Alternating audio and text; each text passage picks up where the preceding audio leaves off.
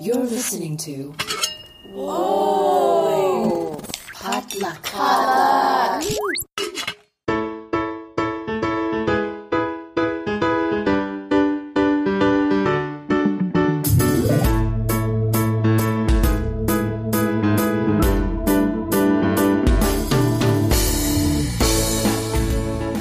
Back to another episode of Books and Boba, a book club and podcast featuring books by Asian and Asian American authors. My name is Marvin Yueh. And I'm Reera Yu.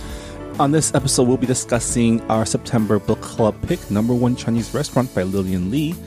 Hey, Books and Boba is two years old now. Oh, wow, it is. Yeah, huh? yeah. we started in September 2016, so yeah, Yeah, so this is this was our 24th book. Mm-hmm. Holy crap. yeah, and we read more for author interviews. We too. have, yeah. So Yeah, I feel like it's been a while since we've talked. The last time I saw you was It's when been a we month. recorded the um, "To All the Boys I Loved Before" interview, yeah, and that was like well, yeah, not that an was- interview. It was a roundtable. Right, right, right. So it's been a while. How's how's your September been?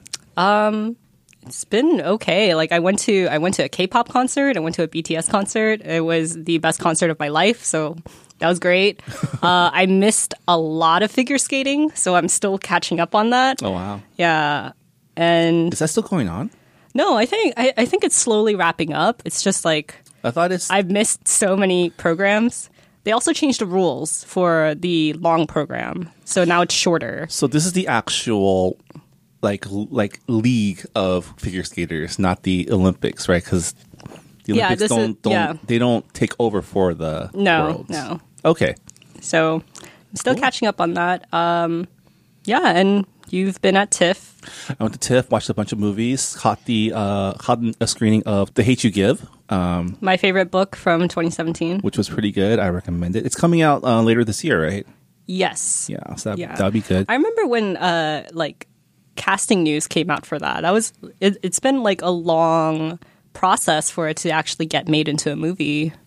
But not too long. Not too long. I mean, I, I guess Yeah, I mean, so, but a year a, a year is a pretty short turnaround for for a movie. Well, I right? feel like I, I heard casting rumors like a year and a half ago. okay. So, well, we have some book deals and a little bit of news to get through before we talk about number one Chinese restaurant. Yeah, it's been a month, so let's catch up on uh, what's coming up, up in the pipeline. Um, first up, in a two book deal, Abrams bought F.C. Yee's YA novel set in the universe of Nickelodeon's Avatar: The Last Airbender and The Legend of Korra.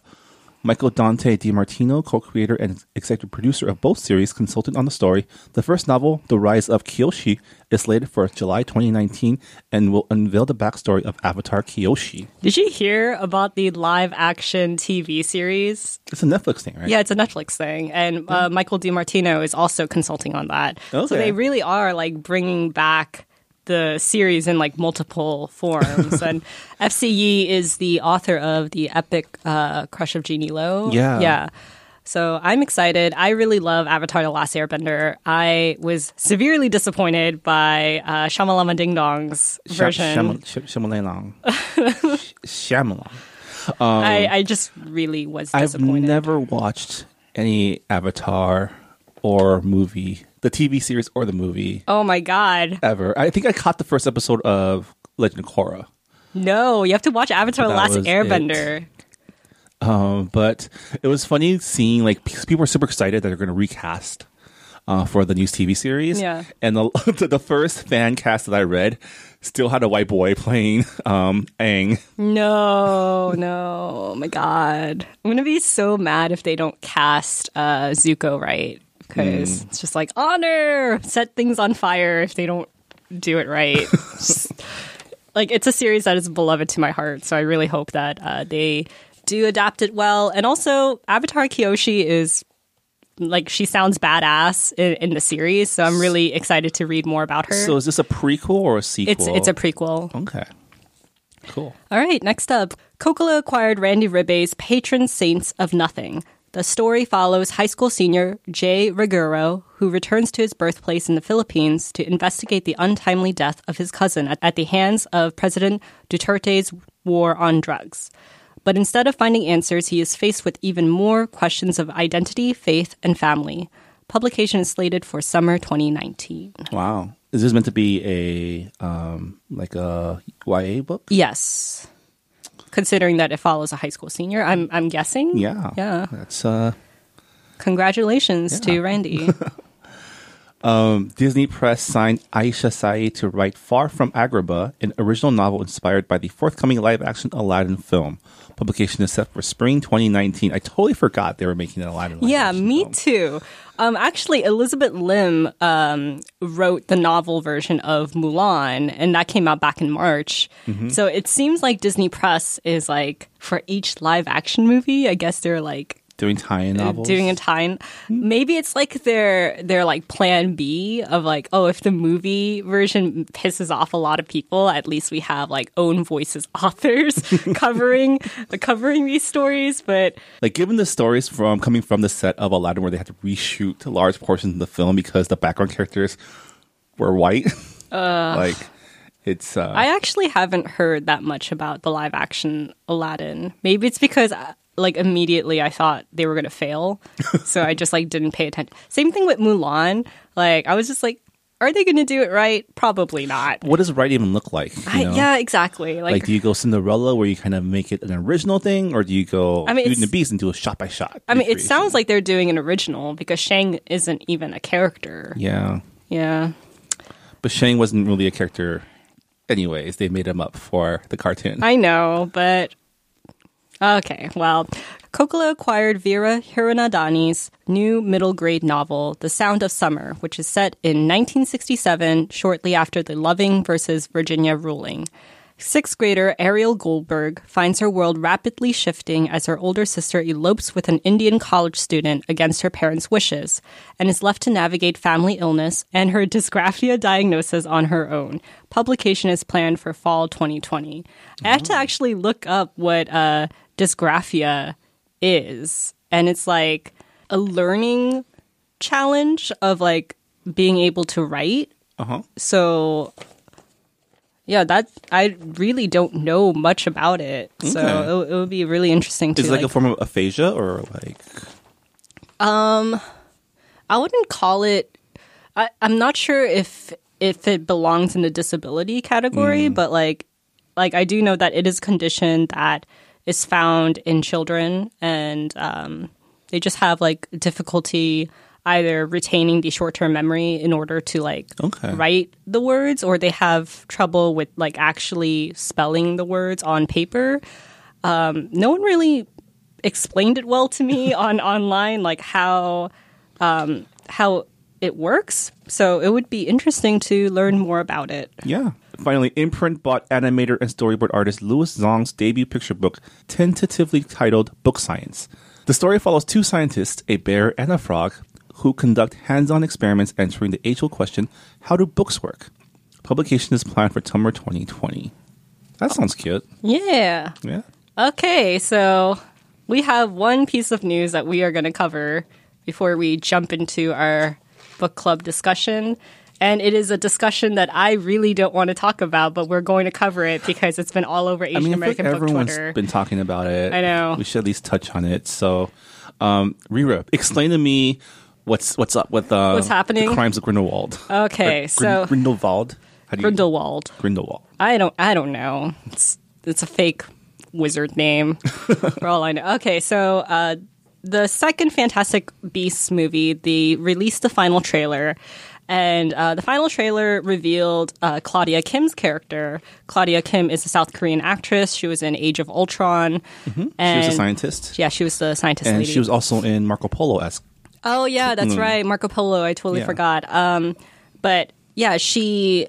It's been announced that she was playing a role in the movie, but no one knew like what character she was playing. Well, she's Ezra Miller's friend from the first trailer. Like you kind of see them sitting together in all the promo. yeah, yeah, So like no one really knew like what her character was until this trailer came out, and it's revealed that she is playing Nagini, who is uh, Voldemort's pet snake or Horcrux in in the In books the at least. Yeah. Yeah, and uh, she is a maledictus, which is a woman with a blood curse that kind of is cursed to be a beast for all eternity. So it's, she's kind of like a ticking bomb, um, one day she will become a snake forever, and uh, it's kind of hinted that she'll lose all of her human memories, humanity.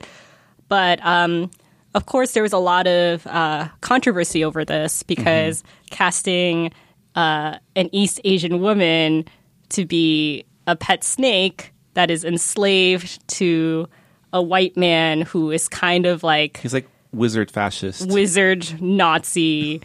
Um, it's kind of viewed as stereotypical and like just how like not a good look. not a good right? look. Like it it it kind of like falls back on the whole evil, sexy dragon lady who, and also like the whole submissive trope of Asian women on screen. I feel like I feel like people wouldn't be so upset about this if like if Claudia Kim wasn't the second uh East Asian woman to Like be ever. in this movie in in this franchise and Or also if she wasn't the snake. If she was just like yeah, like if she was an original character, like Yeah. no one would care. But the fact that J.K. Rowling is retro, like fitting everything into into her lore is kind of uh I don't know, like it's like it really rubs me the wrong way because I feel like it's bad writing. It's it's just like I mean, so from my perspective, as someone who is not like super, like I never like listeners of this podcast would know I haven't read, and I still haven't read any of the books. I've only watched the movies. I don't have. It's not. It's, Harry Potter wasn't something that was like integral to my upbringing, coming into the world of fantasy writing and things like that. Right. So. um uh, to me, I, I didn't have like the initial visceral reactions. It was more like a, uh, that's interesting and also kind of like like like like um like we said not a good look. Um to me it kind of feels like because the thing with like fantastic beasts is like this is this is like the second chance for the wizarding world to be a more like diverse inclusive place right? Because that's that's part of the reason why like the like people were excited about like seeing more of the wizarding world right? Mm-hmm. and seeing more than just like white british people being wizards so when we first learned of Claudia Kim being in this movie, like people were excited, like, oh, this is, there's an Asian woman uh, playing something, um, and and then you learn that it's tied into the rest of the story, which brings along a lot of baggage. And yeah, because like feels- she's playing like she she's playing pretty much like an object that gets killed by Neville Longbottom, and then like and then J.K. Rowling is just like.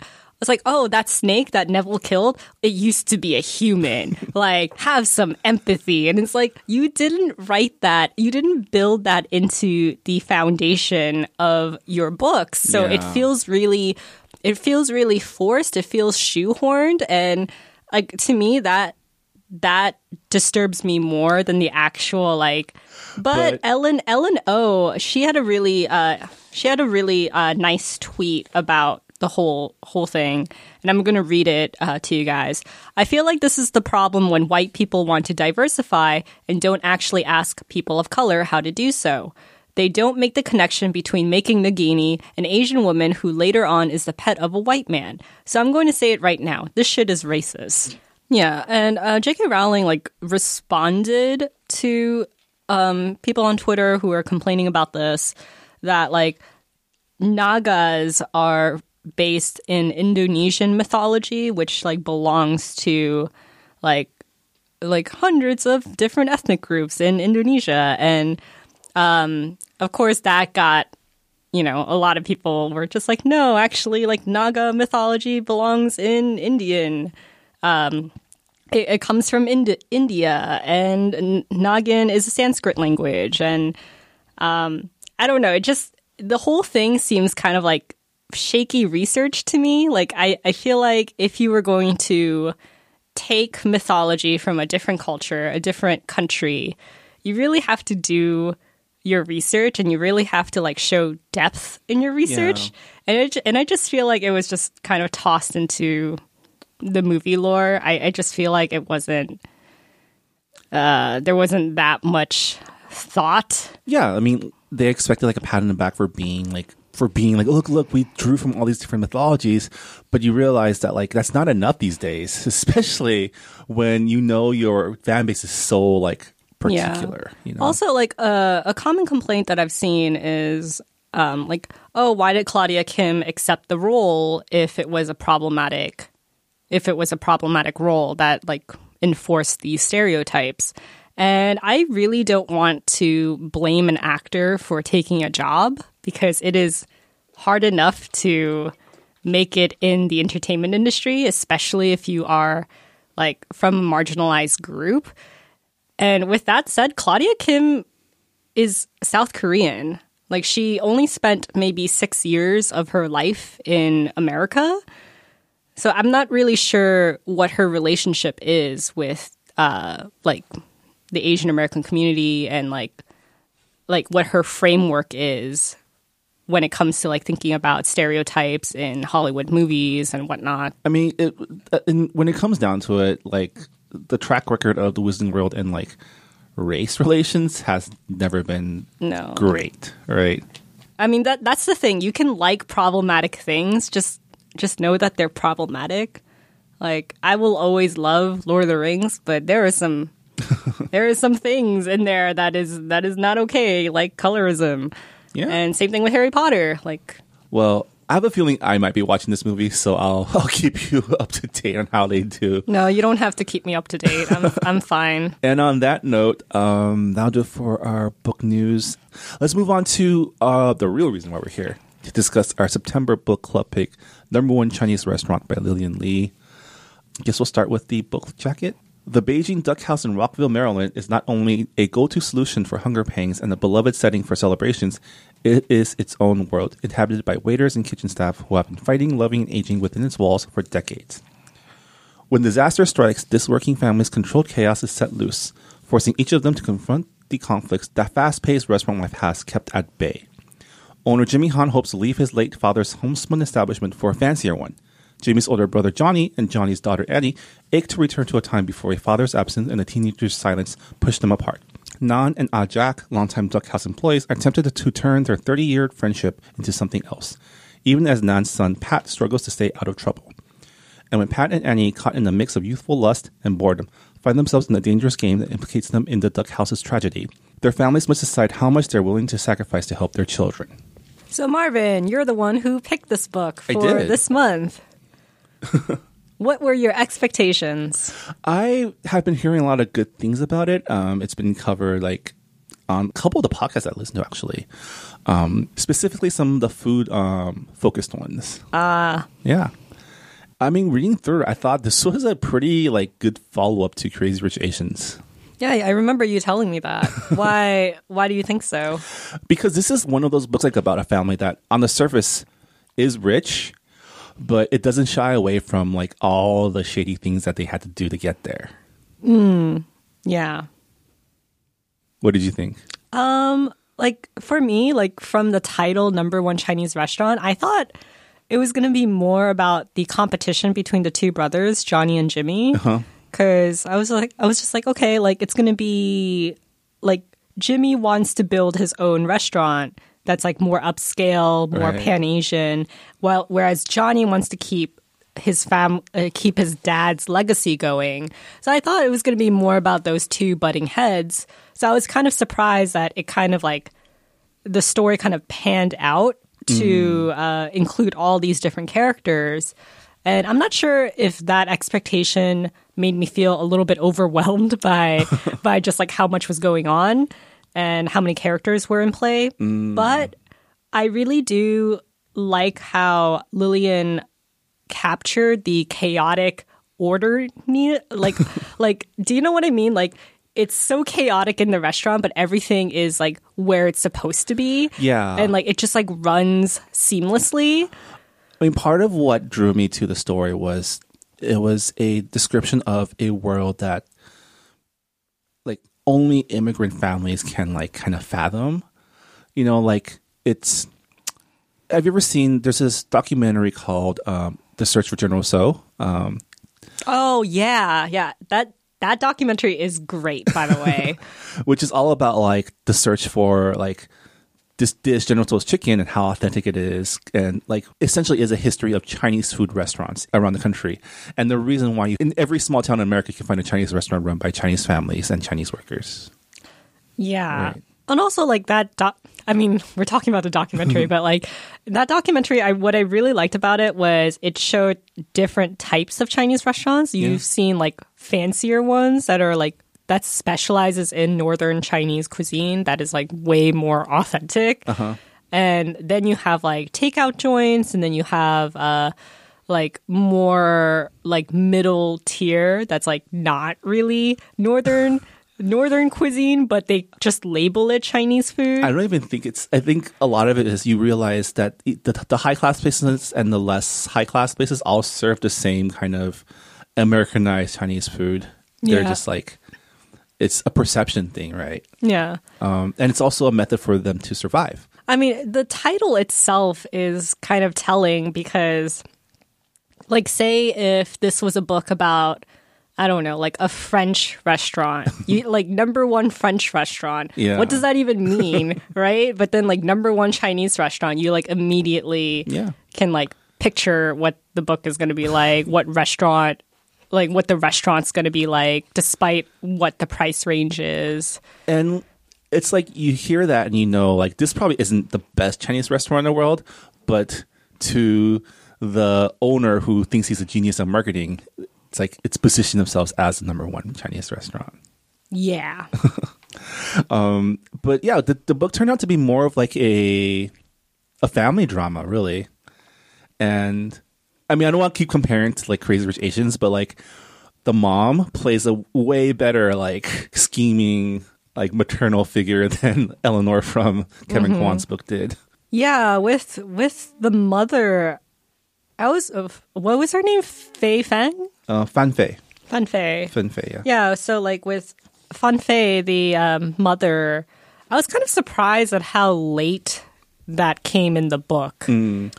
Well, she was always like, I think it was really smartly done where the entire book, you, you they portray her as, at least from the perspective of the sons, as like a weak woman who needs to be taken care of. She should be sent, like, she's too weak to be living in that big house. We should send her to an old folks' home, which is like the, the nightmare of any Asian parent mm-hmm. living in America.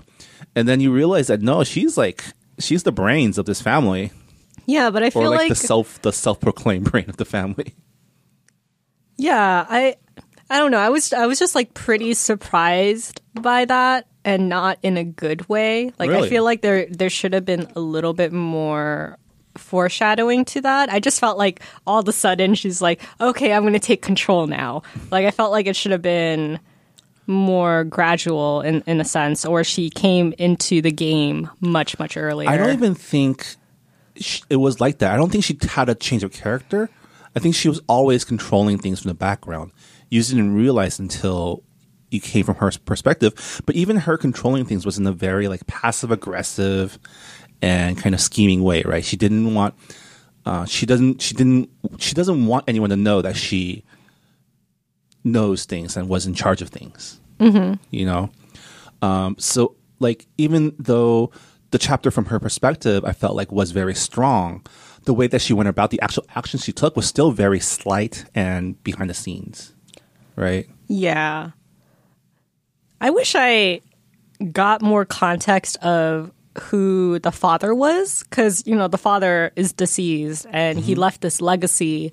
And there's like, and of course, like Jimmy and Johnny have different relationships with their father and what the restaurant means. Mm-hmm. But I kind of wish I knew more about their father because I feel like I didn't really understand who he was as a person, aside from the fact that like he had very little ambition or a lot of like know how, and his wife was the one who like made the restaurant happen. I think it comes down to I think that was intentional, right? It's it's this book is a lot about like the economic trauma suffered by like middle class immigrant families, right? Where like the the children inherit this like expectations of like a culture where they don't communicate well. They never did with their father. They obviously don't with their mother and with each other, right? And to, um, his legacy is different to every member of the family Yeah. right?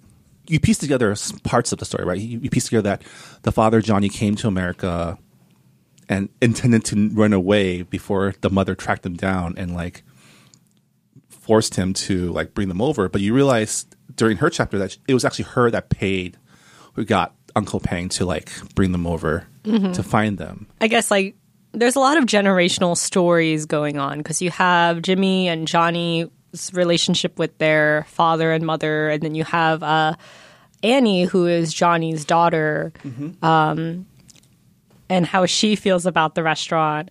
And also, you have like another layer with like Nan and Pat, Yeah. who you know, like Pat and Annie are both children of restaurant like restaurant uh, owners, not owners, but um, they both have parents who work in the restaurant industry, and it's a really hard job. Yeah. and um, it's a really hard job with with not a lot of time to spend with your family. And the thing is, like, they're for, with Nan and with uh, Johnny, they are spending all this time working, thinking that it's best for their children, right? It's like, I'm working this much so that it'll pay off in the end, so that they'll go to good colleges or they don't have to toil like me. Mm-hmm. But like at the same time, like that that kind of sacrifice is kind of seen as unwanted or seen as kind of like spiteful from Yeah. from Annie and Pat's point of view because it's like oh I would have preferred if you spent more time with me as a kid rather than like focusing so much on work mm-hmm. and also like when they when Annie and Pat go when they work at the restaurant they're seeing their parents in a totally different light. Mm-hmm. So it's not like like the parents that they know from home are completely different from like from like them working at the restaurant. So it's kind of like i forgot who said it. Was it annie or pat? But they but they said like oh our parents are like cartoon characters hmm. at this restaurant. So I, I like I think Lillian Lillian really captured that that like resentment and also like this like paired the resentment of of the children and also like the love and sacrifice of the parents. I, I think she like melded those two really well together, which is why I was like really drawn into uh, Nan and Pat's storyline. Because there was like a lot of like push and pull to it. Yeah, I mean, I felt that way between Johnny and Annie as well, where like they're both things could be solved just by like just being open and honest with everyone. But th- you're talking about teenagers and parents, and what You're teen- talking about teenagers and parents from um, with language barriers Yeah. as well. I feel like there is a language barrier just in the way that like Nan speaks to Pat, and also just like with Annie, she kind of mocks her father's accent, even though he can speak English proficiently, fluently. Um, he still has an accent and he still slows down to make sure his words are being understood. And she does like kind of mock him for it. So there is a little bit of of just like, okay, well, I'm American and you know, you're not American enough. Your English is not enough. So there is like a sense of there there is a gap there between Yeah. like the kid and their parent. what I liked about the portrayal is that from because it you know you get to see in the thoughts of everyone involved, and like like a petulant teenager, both Annie and Pat know exactly what they're doing. Like when they're talking to their parents, know exactly like when they push things too far or like are you know are being unreasonable. Um, but at the same time, like you know, like what teenagers hate the most is parents who are hypocrites, right? Yeah. or they see as hypocrites and they, they see the whole restaurant as like it's, it's interesting because you can tell that both Annie and Pat the kids they're like teenagers um, love their parents but it's like kind of it's hard for them to, to them to express it and the parents take it different ways too mm-hmm. it's just similar to like Jimmy and Johnny and, and their their mom too Yeah. right?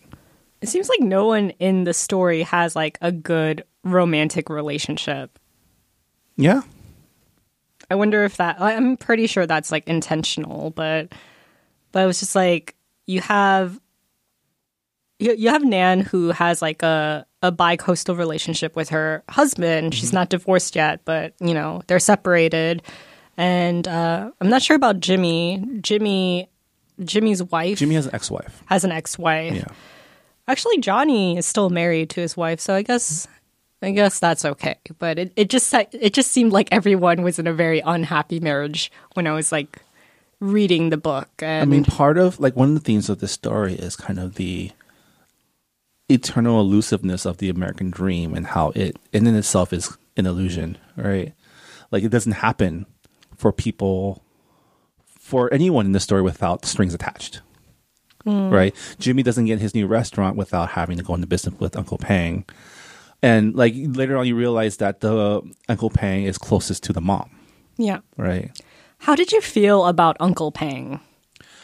he is Uncle Pang is a character that personifies like if you ever gone to a Chinese wedding where the bride and groom's actual friends and family take up like 10% of the entire banquet hall. The rest of those seats are all Uncle Pangs, like people that the parents had to do business with in order to like make it in America, right? Hmm. And it's a lot of like they're always going to be around. They're essentially like they're family, but your tie is money. Uh. right. See, like with Uncle Pang, I like I don't know, like in a sense, I wish that he wasn't a character in this book because I mm. felt like I got distracted by the whole insurance fraud thing. Because I was like, okay, this is reading a little bit too much like Godfather to me. Of just like, oh, like, like you give me a little bit, in, like from your pile, and I'll take care of the rest. Like, I just felt like it distracted me from the family drama that was happening, and mm. it was just like it was just too much plot into character development. I don't know. Like, I just I feel like you don't get this family drama and you don't get the story without a character like Uncle Pang. But I feel like it would have happened regardless without Uncle Pang. Like I felt like the story would have been more focused. I, like I don't know. I just felt like the whole burning down the restaurant in order to like get the insurance money. I don't think that was ever the plan. that it wasn't the plan, but I felt like that part of the book. Well, it- that's the it inciting seems- drama, right? That that's what brings Johnny back from abroad and re-enters the story, right? Yeah, but then Johnny comes back from abroad like really late in the book too. Yeah. That's a, that's another thing. I feel like John, like J- for me, like I, I think it's because I went into this book thinking that it was going to be a completely different story from what I thought it would be, mm. and like, and like the entire time I was just like, wait, like this isn't. See, I didn't have any expectations. I, I, I liked how it started off with one perspective and started branching out as it went along. See, I I was a little bit annoyed by that too because I was like, I was like, why are there so many uh, perspectives? Like, why is it jumping back and forth between characters within the same chapter? Um, yeah, it was like it was kind of like an issue that I had with Crazy Rich Asians, where like you have character head jumping, and it's like okay, But but, there's dividers, and then it cl- you clearly see whose perspective it is. it's still right? in the same chapter though. Yeah, I didn't have a problem with that Uh, at all. well, like, yeah, I mean, that, Uh, everybody everybody has like different opinions and and like come away from reading a book like with different experiences. I like with me, I just I just felt like I felt. I, I don't know. It was like I felt overwhelmed and underwhelmed at the same time. I felt overwhelmed by how much plot was going into it, how much uh, insurance fraud, how much uh, I mean, I even think like insurance fraud comes into it when Jimmy decides to use the money to fund his new restaurant. Yeah. But that was before he realized that it was Uncle Pang that set the fire. yeah, Right? Insurance fraud. I think the insurance fraud angle not comes from the police when they realized it was an arson, but I don't think anyone ever like. I guess I guess what I mean It's by like, like, the insurance fraud plot line is like pl- like getting Uncle Pang to bribe Pat and then Pat getting Annie and them unwittingly set the restaurant on fire which seemed like an accident on Pat's part. It feels like he didn't want to actually burn the the place down. He just wanted to take the money and just like Yeah, have well, I mean, with Uncle- it.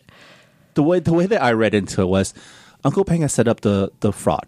Like Mm-hmm. He was going to do the he was going to burn down the duck house to pay for the Beijing Glory. Um, when Jimmy, because in the first chapter, Jimmy decides to pull out from the deal Mm-hmm. to cut him out because of because of what his real estate agent, who like he's also attracted to, told him about it. And so, as revenge, Uncle Pang said, "Well, if you're going to do this, I'm just going to burn it down now because I know it's set to blow." right? Yeah. Because there's accelerants in the trash can. So he pays Pat because he knows that Pat got in trouble for burning down, like for fire, setting a fire to Yeah, get yeah. expelled, right? So he didn't bribe him. He was just like, "You do a job for me, like burn these documents in the trash can." Right? Was it documents? Yeah, he told him to burn something in the trash can for him. Oh, okay. Um, well, yeah, like I just like you, even you just like telling me what happened is like that's that is a lot. Well, that, because Uncle Pang wanted revenge. Like he wanted to like the duck house burning down unexpectedly would throw a wrench into everything. well, yeah, like Right. I I understand like the inciting incident. I understand how it sets um things in motion. I just feel like it was mm, it, it was just like a lot and I felt like that kind of plotting didn't I, I don't know. It just like I mean, so to me, I feel like a story like this, especially talking about like a Chinese immigrant business, like there has to be a character. Like, Uncle Pang, if it wasn't Uncle Pang, it would it would have been like a group of Uncle Pangs or like a like a credit union or some sort of like because immigrant families, they a lot of them use under the table funds and like you know lines of credit to build up businesses because they can't get loans. They couldn't get loans from the banks because they had no credit. Mm-hmm. Right. So an Uncle Pang character, I can see what you mean by like he didn't really have to exist. But this type of story to tell the story of a Chinese restaurant, especially Chinese business, not having a character like Uncle Pang would have been non-authentic. You know? Okay, yeah. Like yeah, now, now that you say that, yeah, I, I can like see why Yeah. why like an Uncle Pang character would be needed for like a Chinese restaurant. Uh, and the fact that even at the end, they couldn't get rid of him. No. because he was too a he was tied up with the mom and b in the end they still needed his help for like all the mistakes that they ran into like getting pat out of jail and things like that I guess for me, I like I really thought that this book was going to be more like I mean, not not to say that it wasn't family focused because it definitely was, but like I was surprised by like Jimmy and Janine and like uh Nan and um uh what is it? Ajax, Ajax. Ajax. Yeah, like Yeah. like I was just like there's so many like l- weird love triangles happening and uh, like like for me I was just like oh I really wanted kind of like a slice of life look into running a Chinese restaurant and then having these two brothers um kind of compete in what they believe is is like good uh, w- what is believed to be a good Chinese restaurant.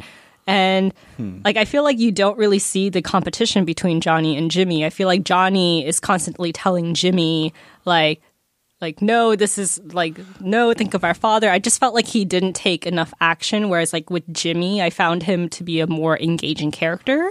it's as an older brother i sympathize with johnny more oh, actually Oh, I'm an older sibling too, Like, so the fact that they were they were competing in terms of like what they felt like was the future. Even Johnny, in terms of like wanting to put, like keep the duck house, was thinking along the same lines as Jimmy was.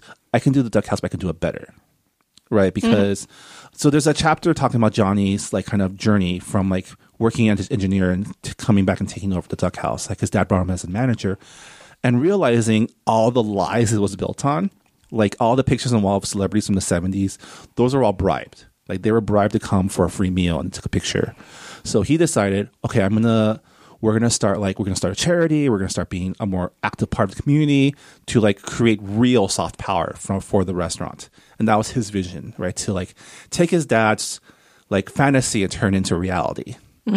Um, whereas Jimmy, he saw he saw all that as like um, his brother try, just trying to like soak up the glamour and the fame. He- what he wanted was like he wanted to be a fine dining restaurant. He like he staged at like a really like well a Michelin starred restaurant, and like he was he was into it for like the prestige of having a good restaurant yeah. right? Um, and they were both after different different aspects of it. Um, but in the end, like Jimmy reminded me of um, who was the younger brother in Pachinko, the one that um, Moses. survived. Yeah, he reminded me of Moses as uh, the kid who like he couldn't really he could never compete with his older brother, and in essence still worshipped his older brother. Um, but he wanted to like he figured he'll just do his own thing, and that involved more like a more less legit path, right? He dabbled in Yeah. dealing drugs. He was more like he was more at home with the back of the house group, like the chefs and the cooks, and he wanted to be like them. Yeah. I mean, it would have been nice if, I mean, like, I understand that, like, Johnny would not have come back unless, like, the duck house burned down, because that is the reason why he comes back. Mm-hmm. But it would have been nice if, like, Jimmy had already, like, started his restaurant and, like, Johnny is forced back to, like, kind of handle the duck house as it was. And he, him learning how, like, his vision for, like, a better version of the duck house isn't, like, it won't work without Jimmy. It won't work without like having um having Jimmy's know-how. Whereas like with Jimmy when he's like working with his restaurant, he understands that they're like f- just having good food isn't enough. Like there is like there like you need to have politics involved in order to like have a good restaurant and um him just like hiring chefs without like really testing their skills or testing uh, how well they interact with the crew like like i, I like he even has the imposter syndrome where he's like he's there now and he realizes he's amongst like these other sit down restaurants and he doesn't know if like his dishes will match up, yeah right? i guess i guess i just like really wanted these two brothers to have like two restaurants that are like kind of like incomplete with the, without each other and like I don't know. I just felt like Jimmy and Johnny like that's a didn't- different story, It is a different story. That's why I was like like I had trouble reading this. And and like I don't know. I just felt like Jimmy and Johnny I, I didn't really see that camaraderie until like the very end when they're um when like Johnny is picking up Jimmy from jail and being like hey like Even then, I feel like I mean it's it's definitely like a brother brother relationship where like like you don't like each other but you still love each other, right? And I think the the mom's chapter says it best where like Jimmy gets things done but he'll never like he'll never stand up to his brother because he still worships him. yeah Right. And even when it comes to when they both realize that Pat was the one that set the fire, Jimmy wants Johnny to do it. Because in the end, Johnny would be able to, and he wouldn't.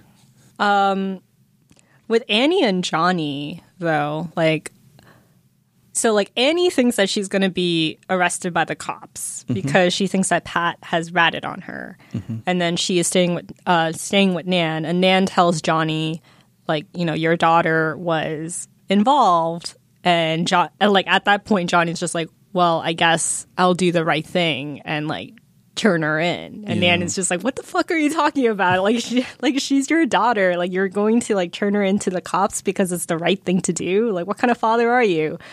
And it kind of just ends on that note. I don't, I don't think there is like a scene with Annie and Johnny after that, right? Yeah, there isn't. But I think it's more like what that scene was meant to convey was like like a lot of the struggle in, in this in this um in this book was what exactly does it mean to be American too, right? It's kind of if you look at like the Duck House as like organized crime, whatever. Like both Johnny and Jimmy wanted to like get out, like go straight. But like the politics of like just like the familial and like filial piety and whatever, like in the end they have to rely on Uncle Pang, the personification of like the underworld, right, to keep their family together, Yeah. right? And you see both of them, especially Johnny, struggle with like Johnny was always like he was the golden child, right?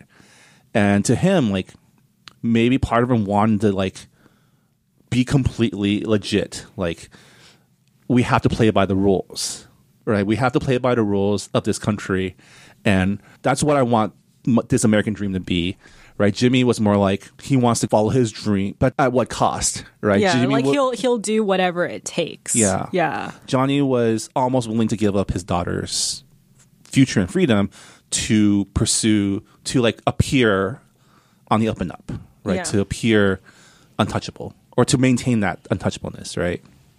Yeah. I mean, I think it's I think it's like kind of ironic how Jimmy when he opens his new restaurant Glory and he's like, "Oh, I'm going to serve fine dining food." But then the food doesn't turn out to be good and and for his soft opening all people are asking for are like the duck house's signature dishes and he's just like they're asking for the bad chinese food when this is like supposed to be fine dining and none of his chefs know how to like even fry rice properly. So he's like showing them how to like how to cook and everything. Yeah. and that's actually one of my favorite scenes in this book where he's like it's like okay well obviously like i like this is what people want so i have to like cater to them. And like i feel like with jimmy he's kind of had this chip on his shoulder being like oh like being chinese like being chinese american means like having bad chinese food. Like I mean, isn't that the chip on the shoulder of every like every time you see like a PF Chang's type of like fine Chinese like Asian fusion or like some sort of like whenever you see some like non-Asian person selling Asian food but like at a ten dollar markup, yeah right? It's like this fact that like we can't sell our own food and charge what it should be worth. We can't even sell our own food. We have to sell someone else's version of our food in order to succeed. yeah Right. So like I like I found that really interesting where he's just like, oh, like Chinese food sucks, but like we wait, what was the line that he says? He says that it's like, yeah, we're rich or we have money, but we still work at a shitty Chinese restaurant. Yeah. And I was like, oh, that's like a really uh, poignant point. And I don't know if Jimmy actually has um like if he kind of hates his own culture for a little bit and and it's just like, well, like this like at at the end of the book he's just like well like i like i have to serve this food because this is part of like how to make it in in america It's also that he has no like he doesn't have like a lot of Jimmy's story was kind of seeing how he came to this point where he really has no other options. Like he was he had his dream job, but he was thrown out because he was too eager to please, right? well he was also dealing cocaine Yeah, because he was too eager to please. Like people were like the sous chef was using him for his drugs and his hookups. yeah but he was selling drugs because of uncle pang Well, he was already selling drugs, but he, he got thrown out because he was selling drugs to the staff. yeah but like he was still selling drugs on behalf of uncle pang wasn't he I don't think Uncle Pang gave him drugs to sell specifically to the the restaurant. He was just he was already dealing, yeah and as long as he wasn't dealing to the restaurant, I don't think he would have gotten thrown No. out, right? no Um, i just found it really like i found it really jarring i was just like wait he's a cocaine dealer like i thought he was like like i, I thought he was training to be a chef but yeah. Oh no, like yeah, that was like another like additional like plot point where I was just like, wait, like Well, I think Uncle Pang was known to be a, a coke dealer or a dealer. Like he he was known to like dabble in other illegal stuff. That was part of the reason why Pat was initially hesitant to accept the package, mm-hmm. right? Because he thought he was like he wanted to deal, which he didn't want to do, but he just wanted him to burn something, yeah. right? Uh, we haven't really talked about uh, Ajak. Yeah, Yeah, I mean, Ajak just um, I think it was g- cool to have also the sto- the separate storyline of the workers, right? Because you see how the other side also has this like what like you have these the owners who ostensibly are rich are rich, but then you have like the the poor the poor immigrants who have to work like as servers as waiters. yeah. Who only gets like one free day out of the week, and uh, the moments, the only moments of like happiness that you really see are like when they have their smoke break, when they're having like their family meals, and yeah, there is like a, a contrast to that, and also not just with the waiters, but also with like the bus boys. They they call the Hondurans uh, amigos, and there's like Yeah. there there's a hierarchy there too, and That's the um, that's the I've I've heard that term a lot growing up. oh really? Yeah, like Chinese people just call any Hispanic amigos. Oh my god. That's terrible. Yeah. But yeah, like I found Ajak to be kind of like a coddled baby in a way because He's a man child. Yeah, he's a man child because like he's taking advantage of like Nan's kindness pretty much and mm, and he and he seemed like really impulsive as well, which, you know, makes sense because he's a gambler Yeah. and uh you know, he has diabetes and he still eats things that are not healthy for him. But I did like his role in uh, Nan and Pat's relationship because with Pat, he loves his mother, but at the same time, like he didn't really see much of her. And Nan has spent more time with the restaurant staff. So when Pat actually goes to work at the restaurant, he sees like Yeah. it's like, oh, like she is able to have this special relationship with Ajak, but like with me, like it's not like like to him it's just like, oh, it's not as close, it's not as intimate because she has spent more time with Ajak. So like I did like Ajak's role uh in the mother son uh, relationship. Kind of weird with the whole Michelle and uh, Gary plot line. I, yeah, like I said before, I wish it focused more on the family because the the love triangle stuff kind of distracted me. But I don't even think it was a love triangle. I mean, it sort of was. It's so to me, it, it worked as character building for Ajak as someone who is super self centered, who like in the end, like like overall, really he cared about the people around him, but he cared more about his own like kind of survival and his own um, well being yeah, right? Um, he was able to have this relationship with Nan because, but not get too serious because he had Michelle at home, right? He had a wife to take care of, um, and realizing that she was cheating on him, like there was that whole segment where he was so like indignant about it, like he was like literally throwing a tantrum, right? yeah, and like it also goes to like Nan's character of someone who like had like almost no backbone, right? Like she didn't really want anything to change, wasn't really willing to like she was self-sacrificing to Yeah. like like so much because she does get a job at some like a job offer at some point. It was like working at an office and she had guaranteed weekends even though she was getting she was going to get paid less and it was more of like a career um, that she can work her way up but she decides to not take it because of Ajak. yeah.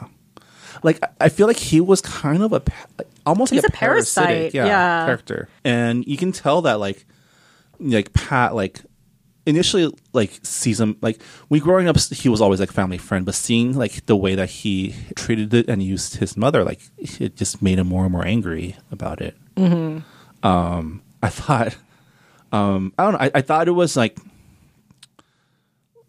the relationships are complicated but you see that like Nan's character uh, in itself is a very um her character like her self-worth is built around her being a caretaker right and because she can't take care of her son anymore, she kind of needs to take care of Ajak too, right? Yeah.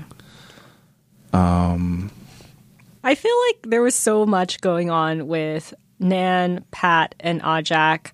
I feel like that could have even been a separate book because of so much content. And I mean, it, it all revolves around the duck house. I know it being there, does. right? It does. Um, and I mean, the stories are all interwoven because of the fire, Yeah. right? And how it involves both, like the kids from both families.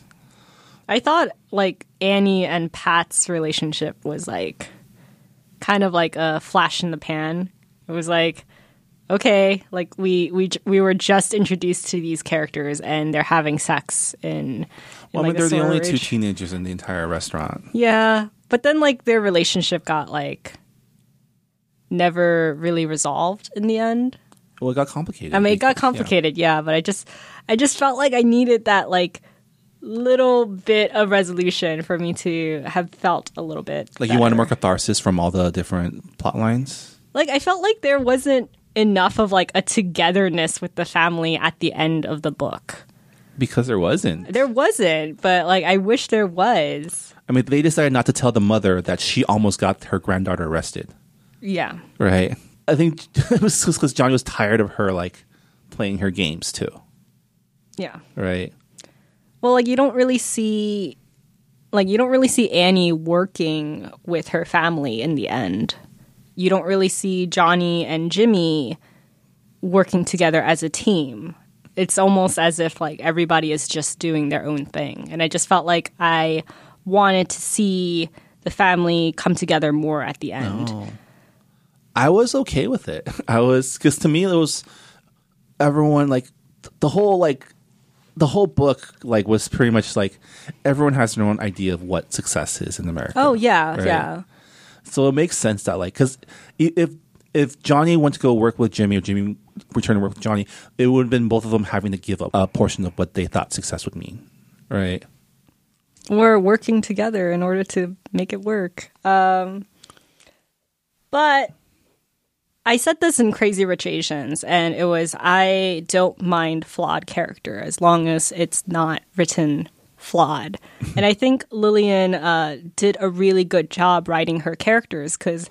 I didn't like almost all of her characters. I thought they like they were incredibly flawed, but I Well, yeah. understood I understood where each one came from. I understood their relationship with each other. I understand I understood their grief and their insecurities and why they did the things that they did.